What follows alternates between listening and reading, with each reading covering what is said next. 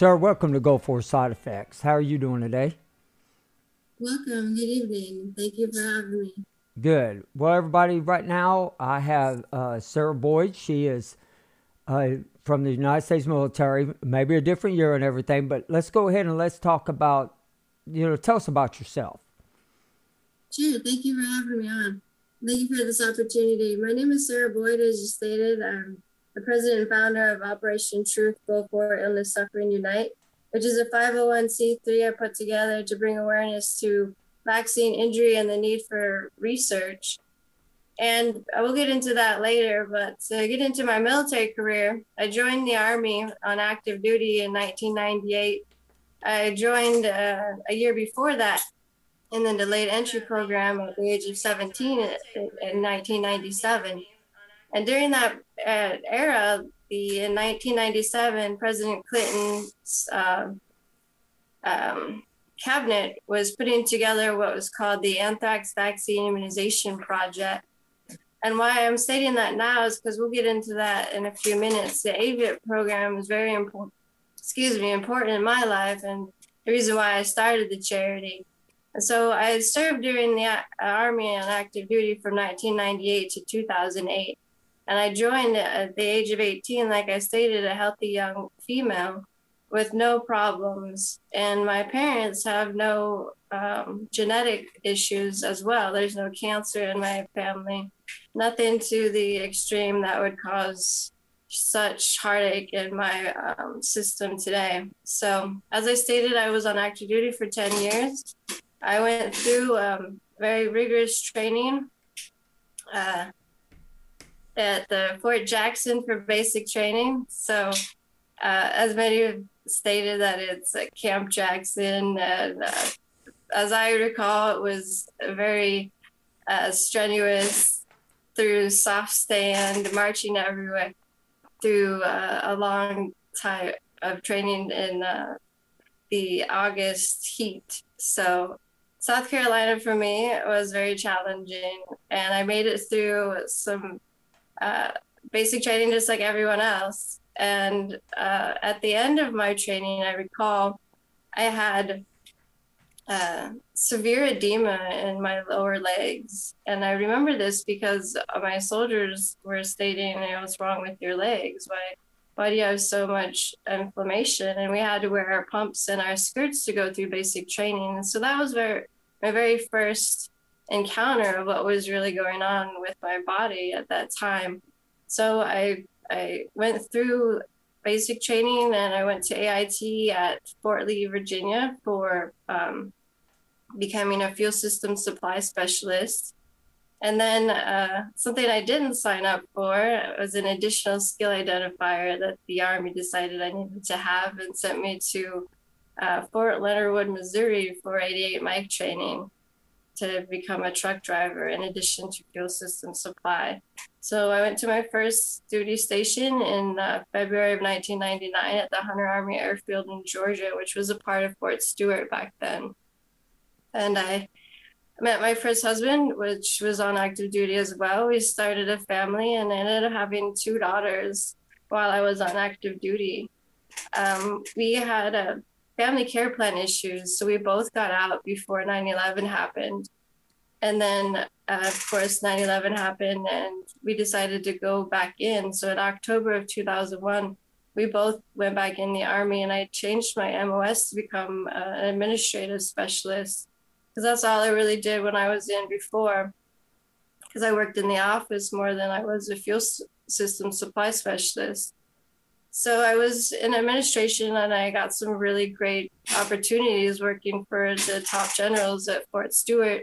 I went to Thailand uh, working for the, the two star general uh, during the training Cobra Gold exercise in 2002.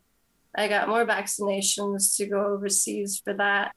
And then I decided I wanted to uh, continue my career. So I went back to school and I uh, retook the ASVAB and uh, raised my GT score to become anything in the military.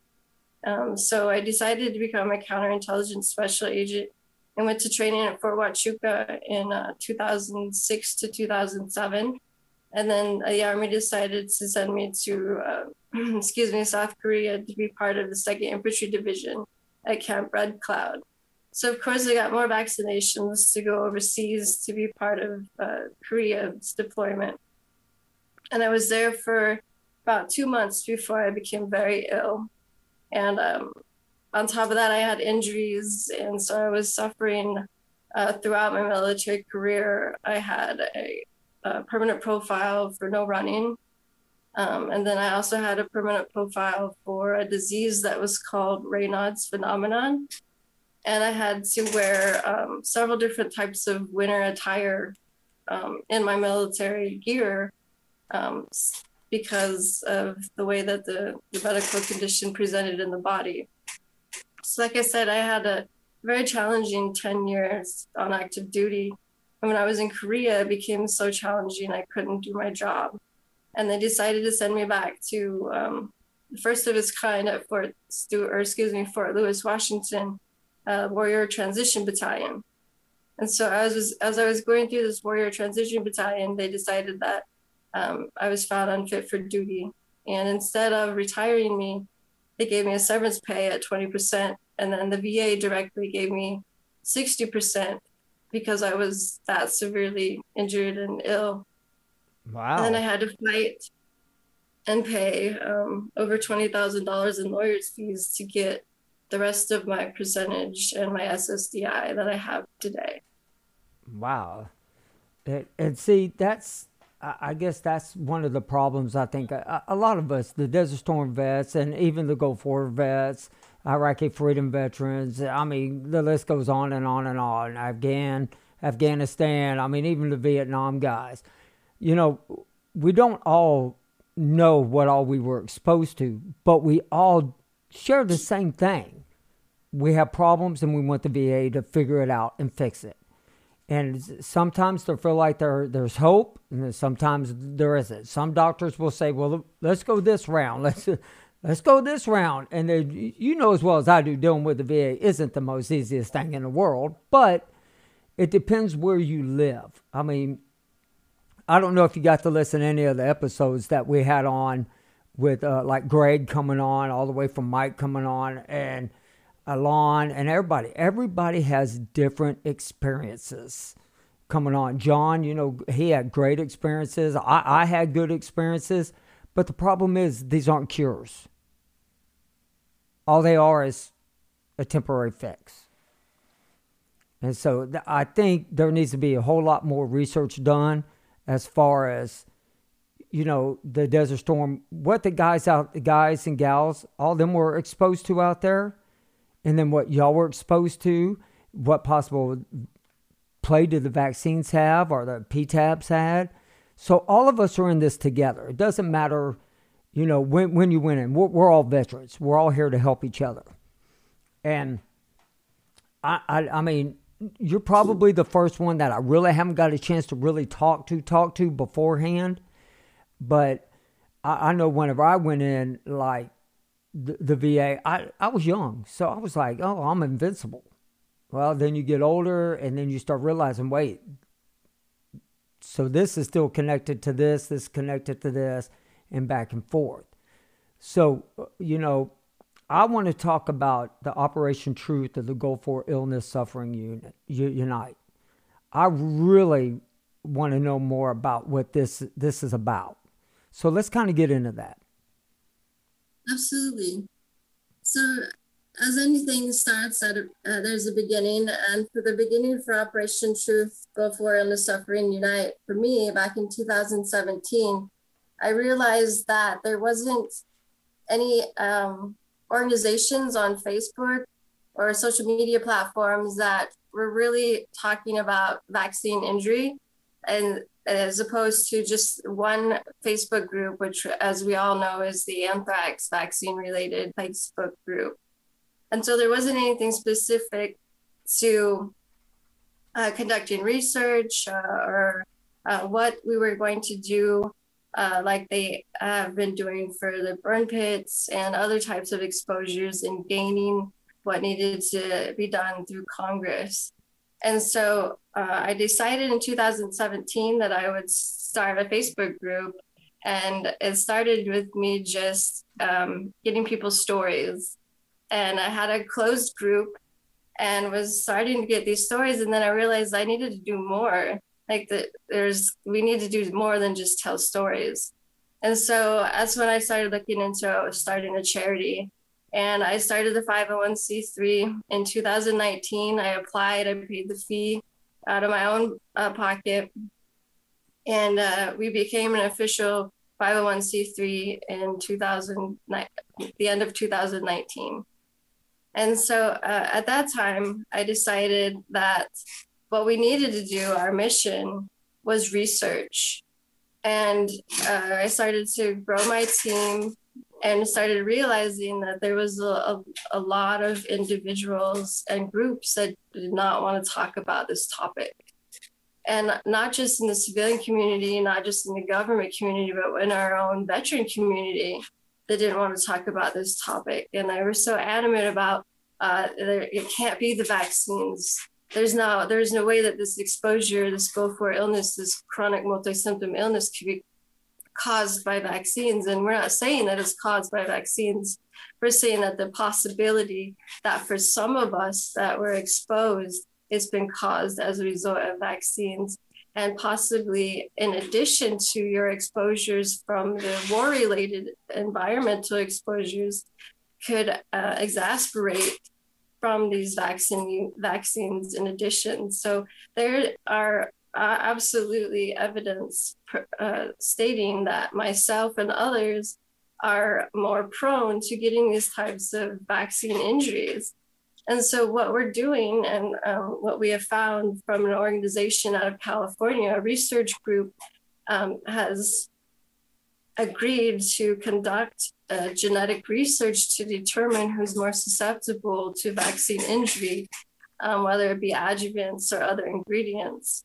And what they have found with the malaria pills, with individuals that can't take the malaria pills, is a, a biomarker on their blood that prevents them, that causes them to have an um, adverse reaction. And they found this from um, seeing this uh, and prevalent in other service members. And so instead of these service members getting this anti malaria pill, they got a different preventative measure. And so that's what we're, we're going to achieve as well for the anthrax vaccine and possibly other preventive measures once we continue more research and determine what it is. Is it these biomarkers? Is it something more? Is it the way that we are um, giving and administering these vaccines, obviously it's not a good idea to give a soldier the anthrax vaccine with the smallpox vaccine with another anthrax vaccine within a 48 hour time period. But that is exactly what they did to me on my way to Korea in 2007. So it's definitely something that we need to have uh, yeah. more governing of how it's administered, and who it's administered to. And the only way to determine this is through research. Right, correct. I, I agree. I agree 100%. And, that that's why there's so many researchers out there that, you know, I, I've had on the show and uh, I've, I've been talking with other ones is there, there is. And, and that's where I think we need to change a little bit of things up. I, I think that there needs to be research for, you know, of course, the, the 9 11. There needs to be research money for, you know, the, the vaccine researchers and then the chemical warfare aspect of it. But they all need to be funded differently, not put in into one thing. They, they need to be separated and they, they need to be paid because what your experience may be a little bit different than what I experienced. So, and I I know with me, I have like the last time I went, I went in for it was two two and a half weeks ago, three weeks ago. I have essential tremors now, where my eh, eh, my head shakes and it's progressively get getting worse. And you know, there and some people say, hey, you know what? It could be this, it could be that, it could be part of this. It's not, you know, I'm glad they said it wasn't Parkinson's, but heck, I mean, soon I'm not going to need a freaking spoon to stir my coffee if it keeps going on. You know, that, that's how I feel about it. It's like, okay, we'll figure out how do we stop it? And then the doctor's like, well, I don't want to give you medicine. And I'm like, well, what do you mean? He goes, well, if you take medicine for this, it's going to totally change your whole entire life. Well, how the hell do you stop it? You just deal with it, I guess. That's the way he was telling me.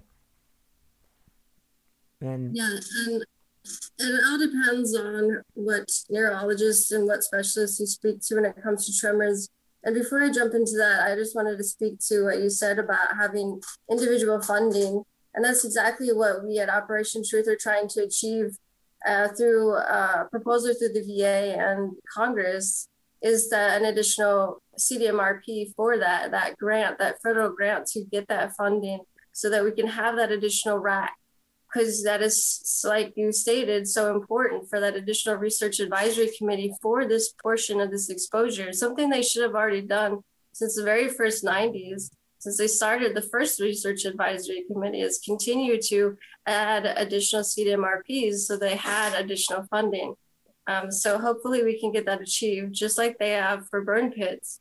I don't, I have not seen anything, and I'm hoping that someone can come on and maybe um, speak to this but I haven't seen anything where they are stating that they're having any additional RACs or additional CDMRP grant funding for this burn pits. So they're just adding these presumptive illnesses for these additional service connections, which is great and is needed. And they have worked so hard and diligently to do.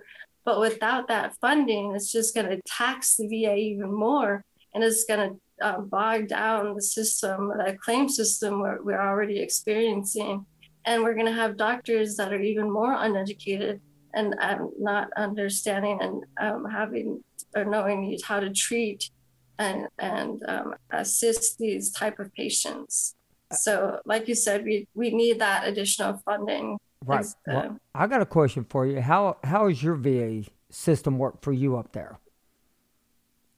Well, um, just like you stated earlier, speaking to the VAs being regional specific, I've been seen as a veteran in three different uh, VA facilities in the state of Texas, the state of Washington, and the state of Michigan.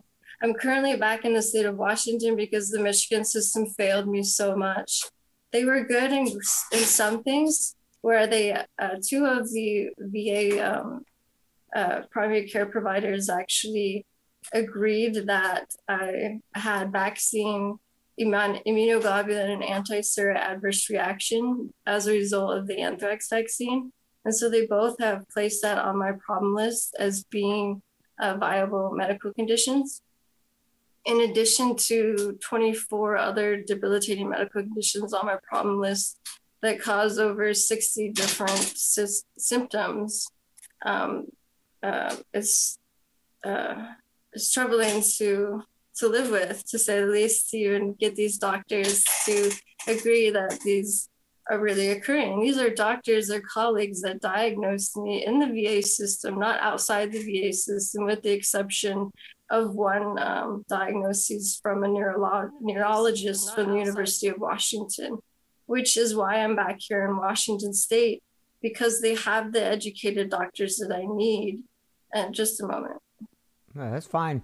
Well, what what while you get something to drink, I'll I'll say this is like when I, when I first went in back in '94, uh, and I, I had a lot of kidney problems. I was passing kidney stones that were inch and a half big, ripped my inside out.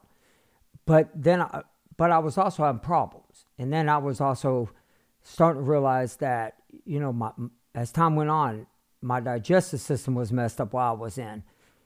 But this weekend, me and my wife, we, we went downtown Houston and we were going to go to a concert. So we decided to walk. It was a good distance, but, you know, a 51 year old guy should be able to walk pretty, pretty damn far, I think. By the time I got back, my feet hurt so bad. And that's the problem with, with neuropathy is that, you know, my doctor's like, it could cure itself or it won't you you have a 50-50 shot. To me, that's not an answer. That's like, hey, you know what? Let's just put a bullet chamber around that thing up, pull the trigger and see what the hell. You got a 50 50 shot. I mean, what kind of credit is that? And that's what I don't think is fair. But this is where Congress needs to step their ass in. Congress and the Senate all need to get together, start passing these bills, and start figuring out what's going on with the veterans. It doesn't matter what branch, it doesn't matter what war, it doesn't matter anything. They need to get together and start figuring this stuff out. I mean, uh, it doesn't, and I tell everybody this all the time it doesn't matter to me what your political affiliation is. What matters to me is that none of them seem to give a damn. Because if they did, they'd be on TV screaming. I've heard a couple of them screaming, but not my guys who I voted for. And so it's time to change the system. It's time to have the system not work for just us, but work for everybody.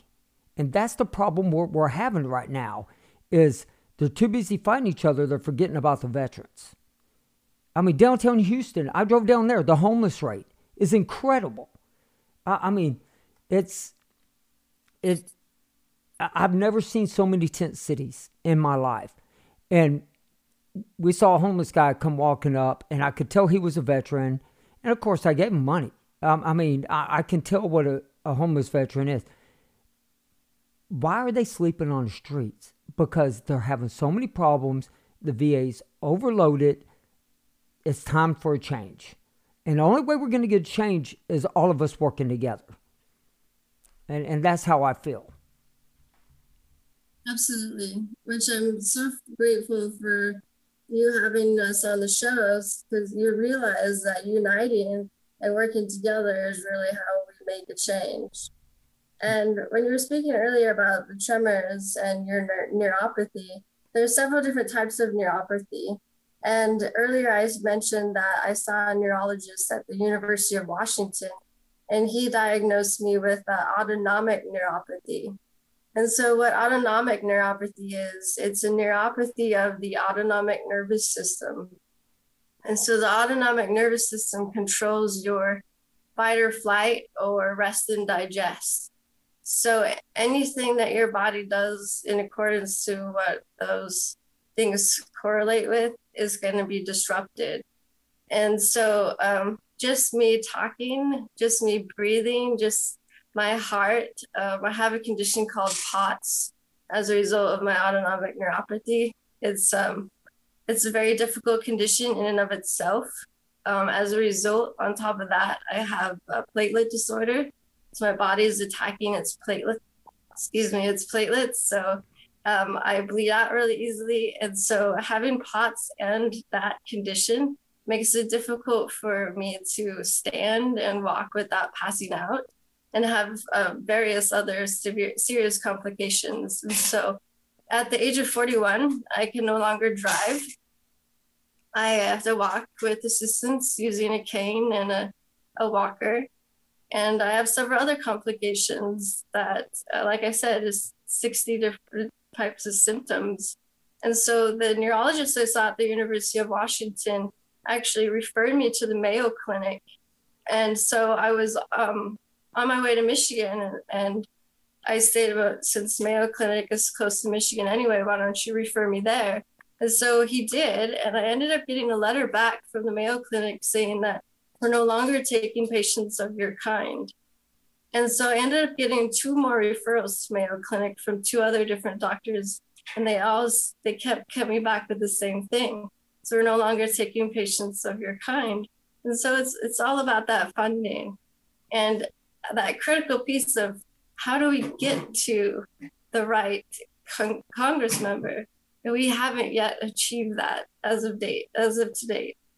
Well, I, I'm working on getting a congressman coming on here that is running for Kevin Brady's seat. I'm going to try to get more than just one.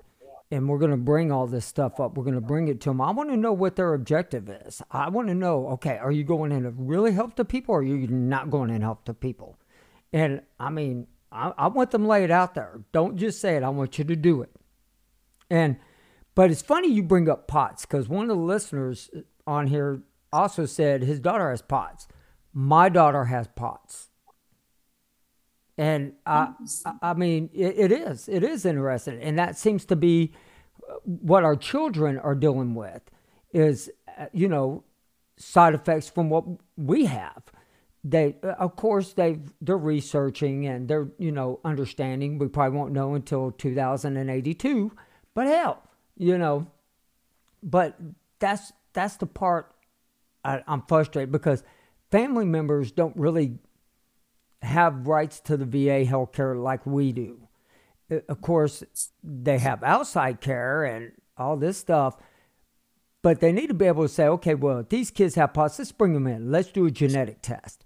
Let's figure out did it come from dad's side who was in the war or mom's side who wasn't. And so a, a lot of people are finding that their the nervous system that we have are breaking down. I mean, I, I know my nervous system is. I know almost everybody who I talk to have some type of neuropathy. Yours, I've never heard of that, so I, I definitely going to look into that. But you know, having a group like like what you're organizing is great. That way, it gets in there, it gets funded for the veterans, and then it won't just be for the Gulf War vets. It'll also be for other veterans later on down the road to know not what to do, what what not to do, basically. And so, go ahead. And the best thing about our research is, is not just for veterans, is and our family members. It'll also be for the public and the civilian global uh, impact this research could have if we were to identify who's more susceptible to vaccine injury. Not only could we decrease vaccine injury, we could decrease vaccine hesitancy because of so many individuals that uh, could possibly uh, not want to get the vaccine as a result of not having that knowledge and knowing that they could be potentially injured. On top of many other factors and reasons why people choose the medical freedoms that they choose. But in addition to autonomic neuropathy, I have uh, tremors, as you can see, that do affect my entire left side of my face. It pulls my head. And like you were stating with yours starting, mine started several years ago, and they still have not identified the cause. They believe that it is a Parkinson's like uh, condition, but it's not presenting like other conditions. And as you can tell with my voice, I have slowed and slurred speech, and uh, sometimes I speak very quickly, and um, it's uh, I'm all over the place when it comes to a medical case, and I understand it's very challenging, and that's uh, one of the major reasons why I've had to move around so much is to find those those educated doctors to assist. And what I want to say for veterans um, most is that there is an environmental coordinator system, and every VA has an environmental coordinator.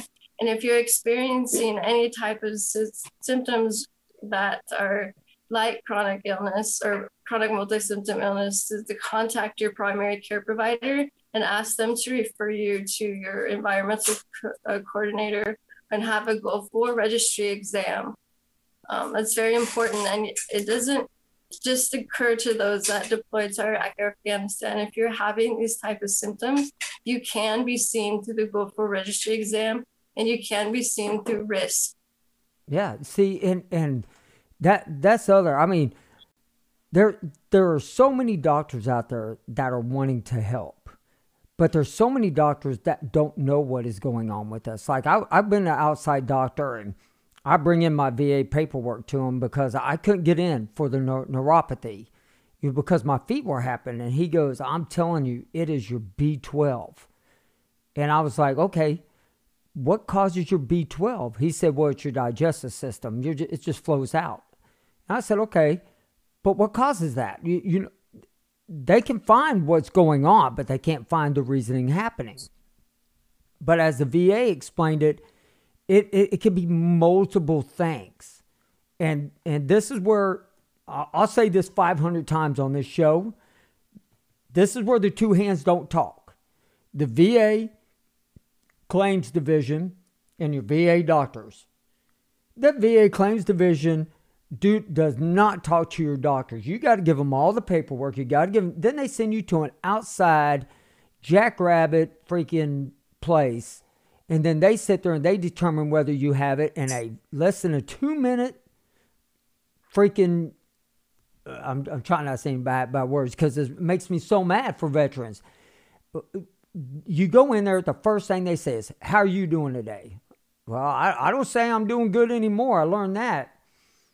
But when you deal with places like VES, LHI, and uh, to me, LHA is the only one that I've seen so far do examinations. VS, that guy sits on a computer, types on it, boom, out the door. And, and he's like, oh, yeah, you're going to get it. And then you get a denial letter. And he shows a whole list of crap that they did that they didn't do. And you you know they see so many veterans it's overloaded. And it, the process is taking way too long. And you can't go in it alone. Uh, alone, you you know that because you were talking about that. You had to get an attorney for everything. And to me, why should you have to pay that back? Why should that come out of your your disability? It should come out of the VA. That you got to fight this hard for it. That's just that's terrible. So we need to come up with a better system for that. Do you think think I'm right on that? Absolutely. And actually Operation Truth's team has came up with a solution for at least the vaccine injury portion. And as we were stating before, is that additional CDMRP grant. If to get anything accomplished, we need more funding. And there's claiming that there's not enough of it out there, but they they can find it and we have to push it and tell them and show them the reasons why it's so important to put the funding where it needs to go. As you stated, you were going to have a Congress member come on the show in the future. If you could please um, push and let him know that the 106th Congress back in the early 2000s did an investigation for the anthrax vaccine immunization program because there was so many service members that were getting court-martialed as a result of not wanting to get the anthrax vaccine. And so the 106th Congress did an investigation and determined all kinds of different things that manufacturer was doing um, um, practices that were unbecoming, that they were giving the, the vaccination against FDA regulations, and that they were presenting the vaccination for 100% of all service members um, without giving us informed consent and all these other different things. They had given uh, over 2.1 million service members the anthrax vaccine during this AVIP program from 97 to I think like 2002. So the 106th Congress, the congressional members went on to state that we need to take care of the individuals that were affected from this program. And to date, they still haven't. So when you bring on the Congress member, if you could please just inform him of that information, like you already said, that there's people, there's still Congress members that were part of the 106 Congress that are employed today that um, right. have been reaching out to try to uh, let them know, you know, like you need to do what you said you were going to back in the early 2000s and take care of us. Right. And that's the problem. They talk a great big game but when it comes down to it, they, they don't. And I, I, now I will say this, sir. I'm gonna I'm gonna say this, is that we you brought up a really good point about you know about Congress and needing to fund and, and get everything. But there's one other thing we're, we're all missing. We don't have enough veterans speaking. We don't have enough of them getting out there, raising their voice and being pissed off. And, and that's the truth. You, you know, a lot of people don't realize the veterans make up a large majority of the United States. And so we we all need to come together and let let our voices be heard. You know, not just one, two, 20, 50. I mean, we need to share the heck out of all the information we find. We need to share, you know, information on, you know, well, who, what doctor diagnosed you this? Well, how'd you go through the claims process? You, you know, how did you get awarded? Because every system is different in the United States. Every VA system is different. And that's a problem. Absolutely. And if any veterans are looking to reach out and want to become part of an organization that is making change in the system, we're looking for awareness ambassadors. And we will provide you all the templates and information that you will need for every information booth or any type of uh, you know, uh, level that you would like to be a part of. It's definitely needed uh, to grow our team and to bring awareness to what our mission is uh, and to achieve this uh, funding for research that's absolutely critical, not just for our veteran community, but for our, our civilian community uh, globally. Right, right. And, and on here, as I'm watching this, the Facebook, um, the guy put on here, if you raise your voice, you get removed from the, the system, the VA system. And he's right. If you go in there bitching and moaning and groaning and yelling, they will remove you from it. But you can do it without screaming and yelling and going in there. You can. That's why. What are they going to do? Remove every veteran off of that? No, because if one veteran goes down, we should all go down with them. I'm glad that that point was brought up, and you absolutely have to do it in a way that they will listen and I have, I'm pretty sure, been placed on the VA's problem child list. They just pass me from doctor to doctor. Uh, when one doctor gives up, I've literally had doctors give up and tell me that they will no longer be my doctor. I've had doctors come out and yell at me uh, out in the waiting room for everyone to hear in the lobby stating that you don't have vaccine injury that's not on your problem list you're not my uh, patient anymore you need to go see patient advocacy. That happened at the wyoming va clinic in michigan. And uh, the, the problem with the va as many problems is there's no transparency. And so you go to the patient advocate and you say you know wow this doctor did this I'm sure you heard. Um, and they said, yeah, we did. And yeah, we talked to him. And yes, we're going to let you get, get another primary care provider. But they never say, okay, this is what happened to the doctor. And we are going to make sure that he doesn't do that or he, she doesn't do that to another veteran. Well, see, and this is why it is important. Okay, I, I do have a question for you in a second, but I, I want to say this. This is why your congressmen and senators are, are important. Get to know them. They all have a VA system in them. Go in there, t- tell them what's going on, tell them what's happening. If you ever get kicked out of VA, that's first. I tell you what, Kevin Brady's office is going to get an ass chewing if I get kicked out. I'll, I'll chew it up and down. I do not care. And that's why we need to get the guys that the old school guys that have been in there, career politicians, and let's put Let's put some military guys in there. Let's put some veteran guys in there that know what we're going through. The system will change. And that's why it is so important to go to your local people, to understand them, your congressmen, know, know what they're doing. And I'm telling you, when I went to Kevin Brady's office, I told him what was going on with me. I had the VA call me saying we apologize, it will never happen again. That's what they're there for. Your congressman's there for you. The VA just can't automatically kick you out because you question them. I mean, they can make your life hell, but they can't kick, kick you out of the system and everything. But there was a question asked uh, by David, and it was like, you know, is there like connected to the Gulf War, like memory loss? Are, are you having any problems with that? Absolutely. So when I went through my medical timeline, I put together all my medical conditions I've been diagnosed with since 1998 to present day. And as I stated, I was diagnosed with over 25 different debilitating medical conditions.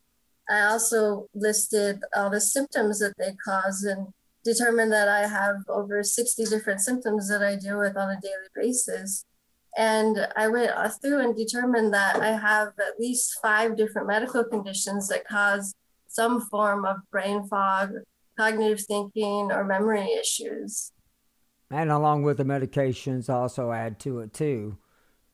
It- well, unfortunately, because of the nature of my uh, medical condition. It has caused me to be allergic to all pharmaceutical interventions I have tried.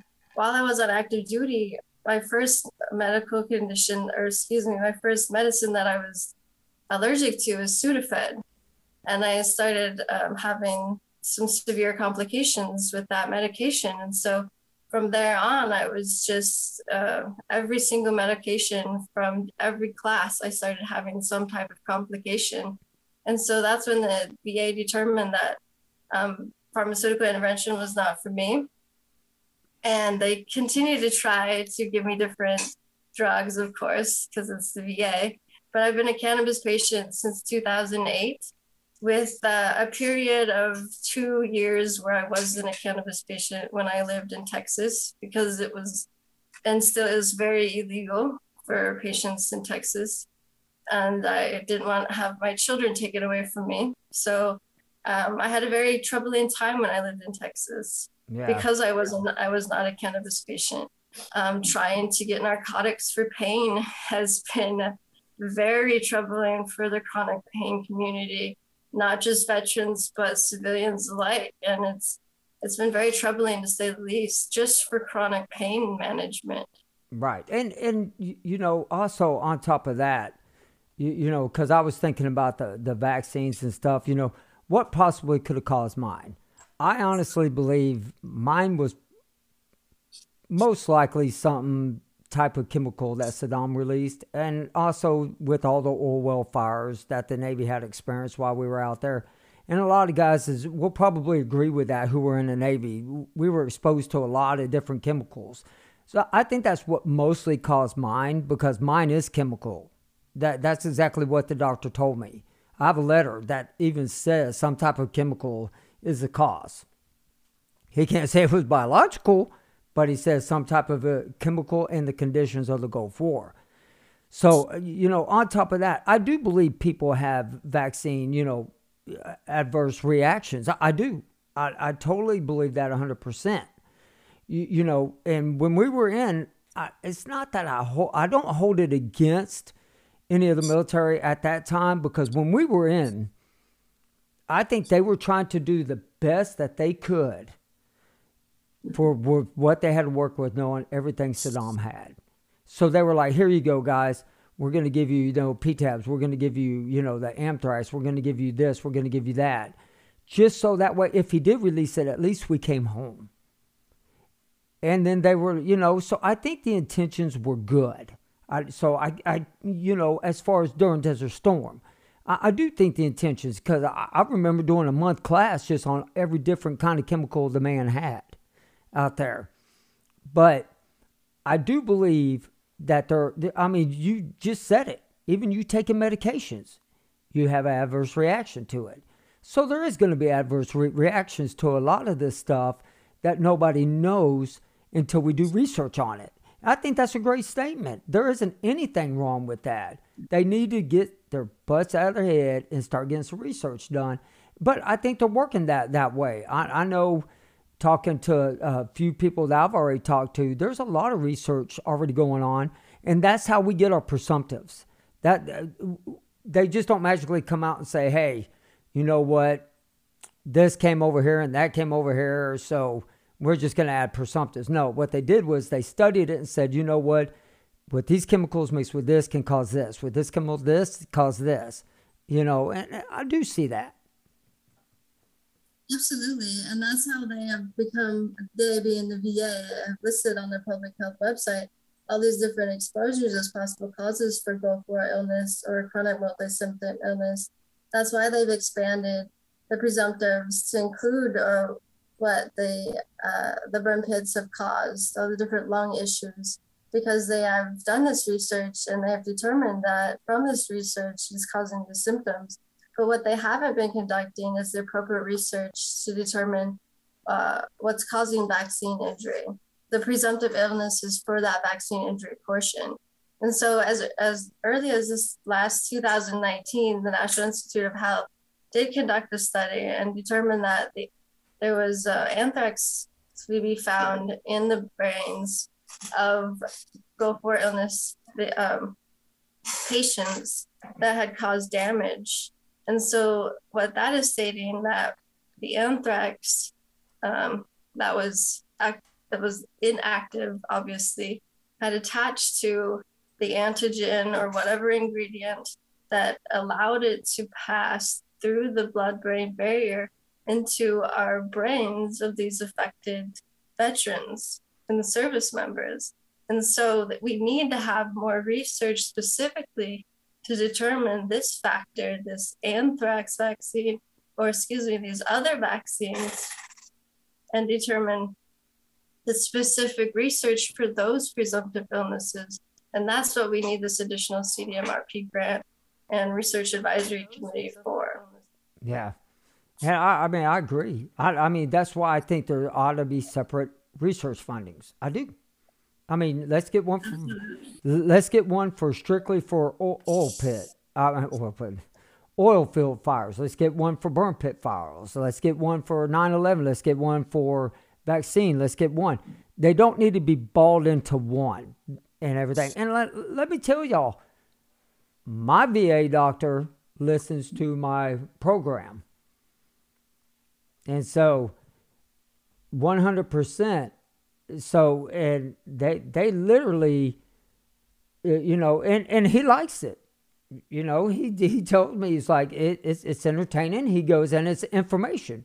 He goes you're getting the word out there. You're trying to get things spread.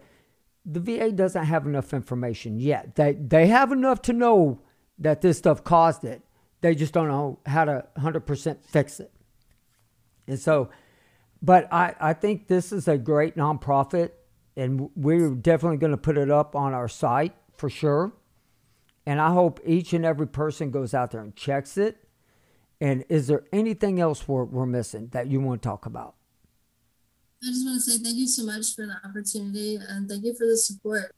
Um, you know, in today's vaccination climate, it's very challenging. It's like the unvaccinated against the vaccinated there's a lot of mis- misinformation being placed out there, and a lot of people saying, well, if you're not vaccinated, you can't come around me. And that's unfortunate because I can't get vaccinated. And there's other people in my demographic that can't get vaccinated. It's not choice, it's because I can't. I physically can't. It will make uh, my body, it, would, it does not outweigh the risks for me.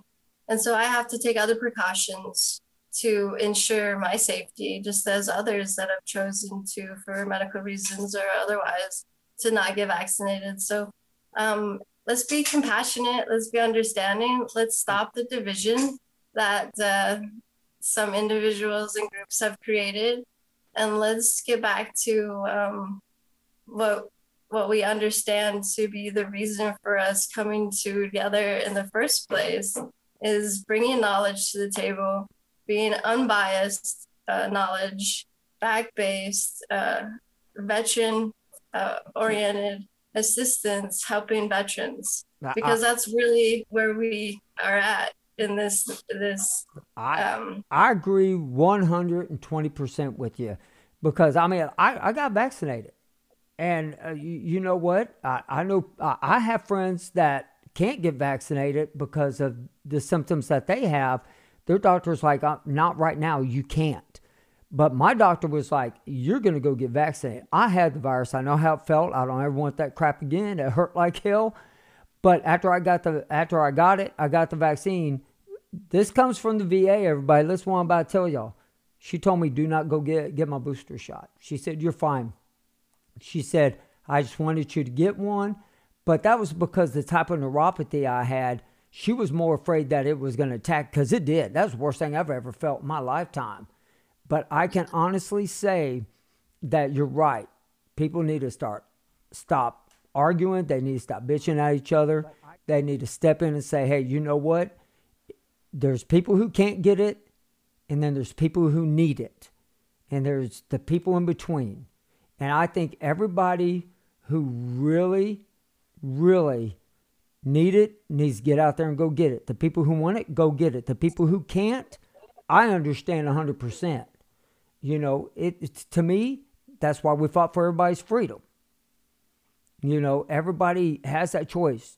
Just do what the doctor says. That's how I feel about it. If my doctor says, hey, you can't go get it, I'm not going to go get it. If they tell me you have to go get it, you need to because of your conditions, I want you to go get it. I'm going to go get it. But I, I you know, I, I think that's what a lot of veterans' problems are right now is with everything we've gone through, with them not knowing what's caused our problems. That's what's making everybody so so on edge on this, and and, and it needs to come to a halt. Misinformation needs to be gone about it. Let's start listening to you know the the the real researchers that actually give a crap about us, and and all that. And there is one Gulf War uh, veteran doctor, I will say, and I can't remember her name, but uh, I was introduced to uh, a newscaster from the Gulf War to uh, a guy that I've talked to on my program named Stephen, and that doctor said, and and was remarkable. Most Gulf War veterans, she's not talking about Desert Storm. Gulf War veterans are aging faster than any other veteran group and they're having a lot more neurological problems, and they're more acceptable if they need to get out there and get the vaccine to get it. That's exactly what she said. She said, but there are some who can't get it because of the conditions, like you were just saying. So we need to be compassionate. They just need to be careful and everything. And so, you know, I, I didn't have any issues. They stuck me in the arm, and I didn't have any issues. But each person has their own their body's going to tell them what to do. And that's what i'm I, I, go with. And that's what i want you to go with. But I, I definitely want you to keep in touch with me please. I, I, i'm i'm definitely going to be checking this out. We'll get it up on the website. And i really appreciate appreciate you coming on. And see i talk fast too but i do it in redneck talk. You know that's what us texas guys do. We just talk real fast and then it kind of makes sense. right. I just wanted to say, Operation Truth, we do our best to be an unbiased approach. And uh, as a result of my vaccine injury, I would never tell anybody to do anything that I wouldn't right. do. And so I can't get vaccinated, so I would never tell anybody to get vaccinated. And for my own personal reasons, I don't tell people what to do because uh, I feel that if something were to occur negatively as a result of what I informed them to do, I would feel deep empathy and want to do what I can to help them. And I can't help everybody. No, so I'm not going to tell anybody else how to live their life and the choices that they make. All I'm going to do is inform others of what I have gone through and what the National Institute of Health has conducted in their research has proven that the evidence-based information is placed out there with an unbiased approach. And what we're about is inclusion, including those disabled individuals like myself, who um, are several of our leaders want to exclude with all these mandates that we, they are trying to have, where we have to have vaccines in order to be part of the public and society. And I want to be able to travel. I want to be able to do these different things, and with these certain mandates that they're they're presenting, um, it would be problematic and I would more likely not be able to do any of those. Right, right. And hopefully this soon goes away. Hopefully all this goes away. Hopefully we can all get back on track, have a have a normal life again. It would be so nice and everything. Yeah, it's about inclusion and for everyone. Yeah, in yeah. In the disabled world, we're so about ensuring that we include everyone and their disabilities, and this is one of them. Right. But this is one that we barely know anything about. We have touched the tip of the iceberg as to the adjuvant induced medical conditions and the, their causes within the bodies. They just started this research in the um, 2011 when they determined the, the um, adjuvant induced syndrome. So we have just touched the tip of the iceberg, the research that needs to be done on this type of vaccination injuries. I agree. I agree 100%. And so, uh, with that being said, we're coming to the end of the program, but I do want to wish you well. And please stay in touch with me. I, would like to know how everything goes. And if you have any problems, you got my, my number now. You can text me, call me anytime and everything. But I do want to let everybody know that there was a veteran that me and John uh, we were working with his daughter, and she was having a hard time with her dad. You know, he trying to get help and and everything. So we literally, I was able to get a hold of uh, out of Mississippi the head head guy for the Veterans Administration out there, and now he's back on track to getting help, getting health care for him at home. And so, you know, that's what it's going to take. Like you said, all of us to come together. Let's stop bickering. Let's get together. Let's let's work on this. Let's let's get the word out there that we just want help and we we want to get things figured out. That's great news, and thank you so much for all your help and that you do with the veteran community and the support for Operation Truth. If anyone has any any information that they would like, take a look at our website at operationtruth.net. And thank you for the opportunity. Have a great evening. You have a great evening. Sarah, it's nice talking with you. You as well. Once again, I'd like to thank Sarah for coming on to this program. Operation Truth Gulf War Illness Suffering Unite is the nonprofit organization that Sarah's with. And so please go check it out, see what y'all think about it. And I definitely will. And I want everybody to have a great night. Thank you.